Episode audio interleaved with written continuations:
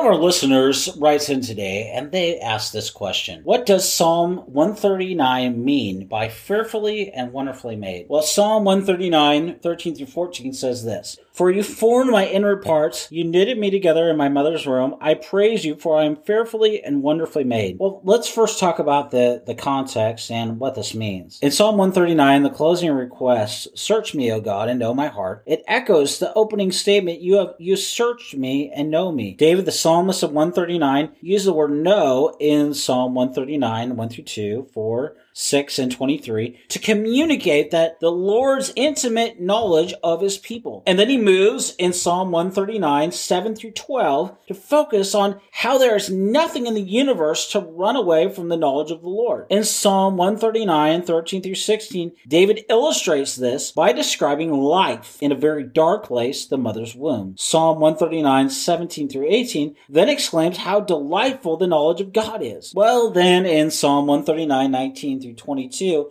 he affirms his loyalty to the Lord, and in Psalm 119, 23 through 24, invites him to examine his inner life by purging him from all that hinders his walking in the way everlasting. Well, what does it mean? Well, the first meaning of fearfully, wonderfully made is that God intimately knows us. You see, because all humanity is fearfully, wonderfully made, the Creator and Lord knows the hairs on our heads and has such detailed and precise knowledge of our life, down to the very nanosecond of when we'll be born, live, and die. To know we are fearfully and wonderfully made by the Lord, we need to understand that the smallest details of our lives occur according to the plan of God. Psalm 139 contributes to our understanding of the subject, highlighting the all knowing, all present, and complete knowledge of the Lord. Such knowledge reveals the Lord is not a casual observer who takes in knowledge as we do. I will praise you, Psalm 139, 14, because the Lord ordains everything from eternity past to eternity future and everywhere in between. The Lord who is holy, good, and just also sustains and governs and brings all things to pass, from the creation of the cosmos to the functioning of our cells and our bodies. Now that we have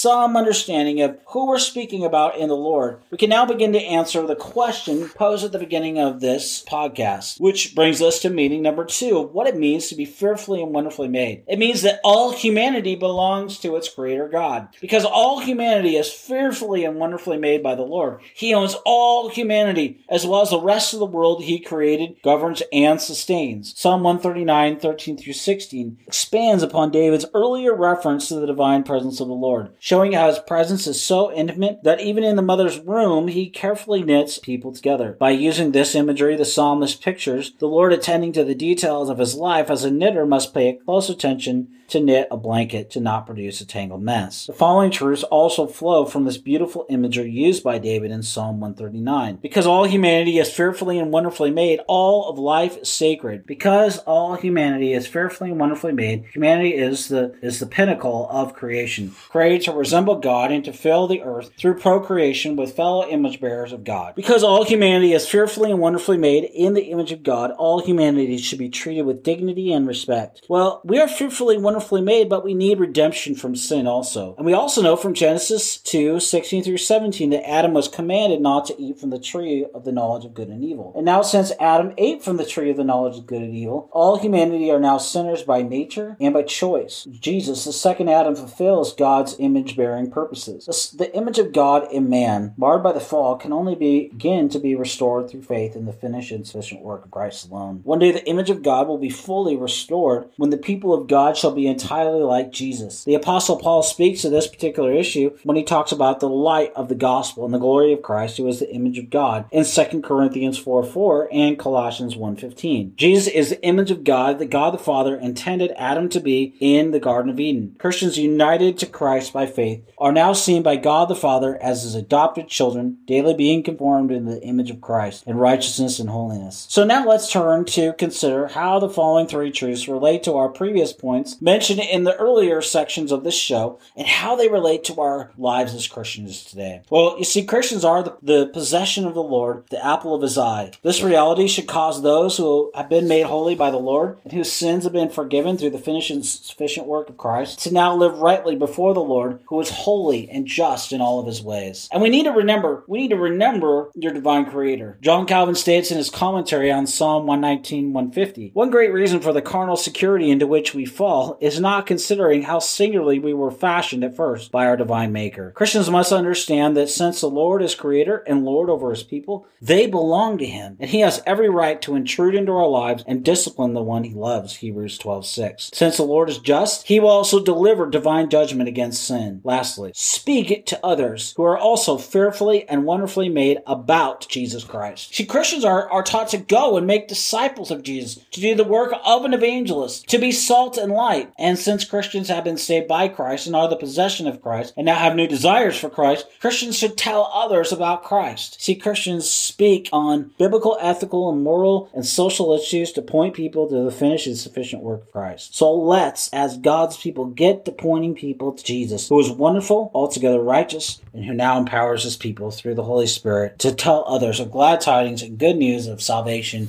in Christ alone. I want to thank you for listening to this episode of the Servants of Grace podcast. If you enjoy this episode, I want to just encourage you to share it with your friends and your family and, and those you know. As you do, uh, encourage them to, to send us in the, your questions, your theology questions. Uh, we would love to answer them. We aim to be a trustworthy resource for you um, to help you grow in the grace and knowledge of Lord Jesus. So until next time, may the Lord richly bless you and keep you.